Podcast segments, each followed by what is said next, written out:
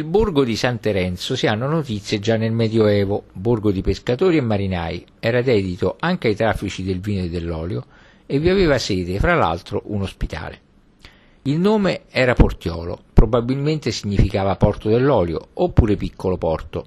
Secondo una leggenda vi approdò il monaco Terenzio che intendeva recarsi a Roma in pellegrinaggio, ma poco lontano il monaco fu assassinato dai briganti. Diversi toponimi della zona ricordano il tempo delle crociate, in particolare la tomba del crociato e lo scoglio di Orlando, che, secondo la leggenda, fu spezzato in due dalla furia del cavaliere. All'estremità occidentale del paese sorge il castello di San Terenzo, fortilizio a pianta quadrangolare del tardo medioevo, detto appunto il castello. Si eleva su uno sperone roccioso all'estremità della baia che chiude lo specchio d'acqua antistante il paese. Fu costruito dai paesani attorno al 1400 come bastione di difesa contro le incursioni dei pirati turchi e per questo la grotta che si apre nel promontorio roccioso sul quale il castello sorge è detta Tana dei Turchi. La chiesa parrocchiale dedicata alla Natività di Maria Vergine, fu costruita intorno al 1600 sui resti di un'altra precedente.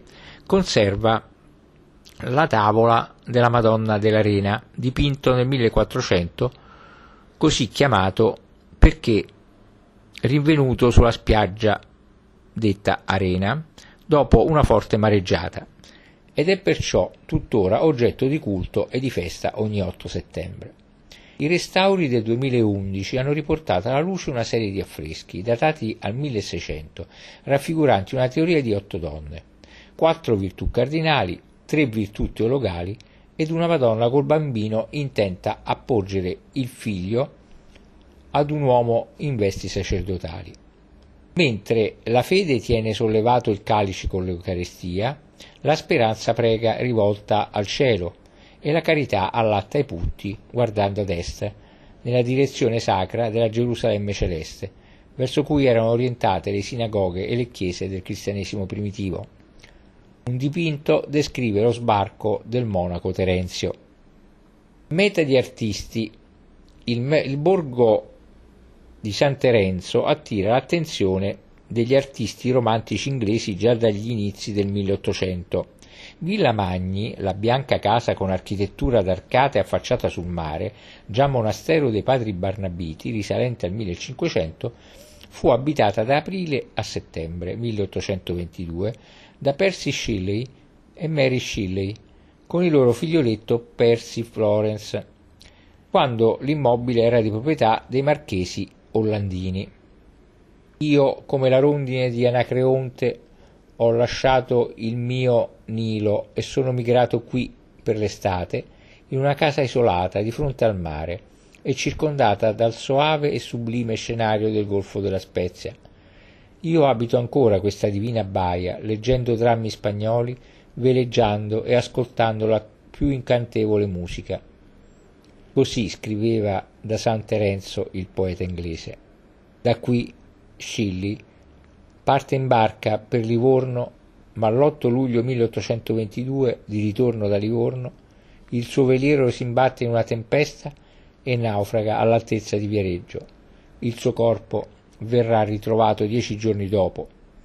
La moglie Mary si fermò ancora a San Terenzo fino a metà settembre.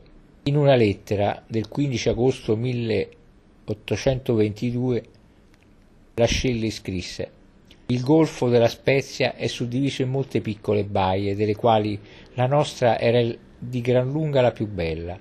I due estremi della baia, essendo promontori ricoperti di boschi e coronati da castelli di Lerici e di San Terenzo, il verde ricopriva le colline che racchiudevano questa baia e bellissimi gruppi di alberi erano pittorescamente contrastati dalle rocce, dal castello e dal paese mare si stendeva di fronte mentre ad ovest si vedevano il promontorio e le isole che formavano uno degli estremi confini del golfo. Vedere il sole che tramonta su questo scenario, le stelle splendenti e la luna che sale era una vista di meravigliosa bellezza. Una casa antica, rozza, coi piedi nel mare, con le spalle difese da un monte sempre verde di pini e di lecci, con un terrazzo e un portichetto che conduce al mare, più nave che casa. Questa è la descrizione fatta da Paolo Mantegazza della Villa Magni all'epoca in cui gli Scilli vissero in San Terenzo. Lo scrittore statunitense Henry James si fece portare in barca a San Terenzo, a Villa Magni, in onore di Scilli, e così ebbe a scrivere nel suo libro Ore italiane del 1909. Ricordo pochi episodi di viaggio in Italia più attraenti di quel perfetto pomeriggio autunnale. La sosta di mezz'ora sulla piccola terrazza della villa. Il posto è assolutamente solitario, logorato dal sole, dalla brezza e dalla brina e molto vicino alla natura, proprio come doveva essere la passione di Shelley. Anche Lord George Byron soggiornò a San Terenzo ospite di Shelley nel 1822 e nell'occasione fece la mitica traversata a nuoto da Porto Venere a San Terenzo. Il pittore scultore simbolista svizzero Arnold Böcklin, ispirato anche da, ispiratore anche di Giorgio De Chirico, nel 1891 e nel 1892 vi soggiornò ospite di un pescatore locale. Amava camminare da San Terenzo a Lerici, ascoltando il rumore delle onde e aveva come meta un'osteria di marinai, piena di fumo, dove apprezzava il vino bianco delle Cinque Terre. A lui è dedicato il, il giardino di Villa Marigola, che secondo taluni è nato su suo progetto.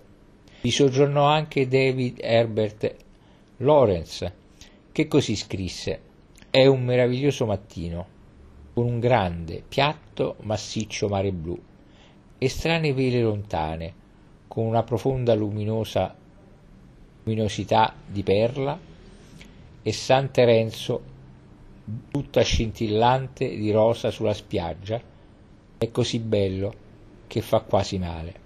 Nel maggio 1933 la scrittrice inglese Virginia Woolf, sulle orme di Mary Shelley, si reca a San Terenzo e vi soggiorna all'Hotel Miramare, successivamente rinoma- eh, rinominato Hotel Elisabetta per attirare i turisti inglesi, e rimasto attivo fino a pochi anni orsoni.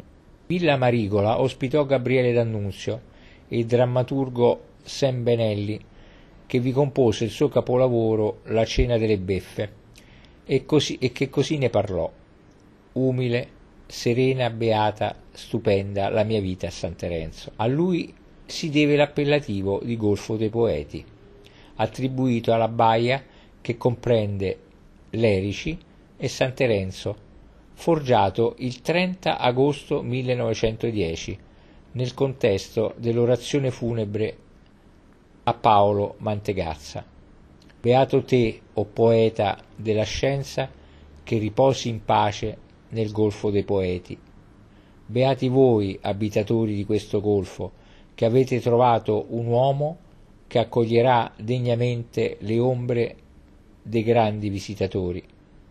Il pittore Emiliano Restecarpi, dai primi anni 1950, trascorre i mesi estivi a San Terenzo, immortalando il paese e i suoi dintorni, decine di tele e disegni. Non era insolito incontrarlo lungo le scalinate e i sentieri con il suo inseparabile cavalletto da campagna, alla ricerca di uno scorcio di mare che gli regalasse un'ispirazione.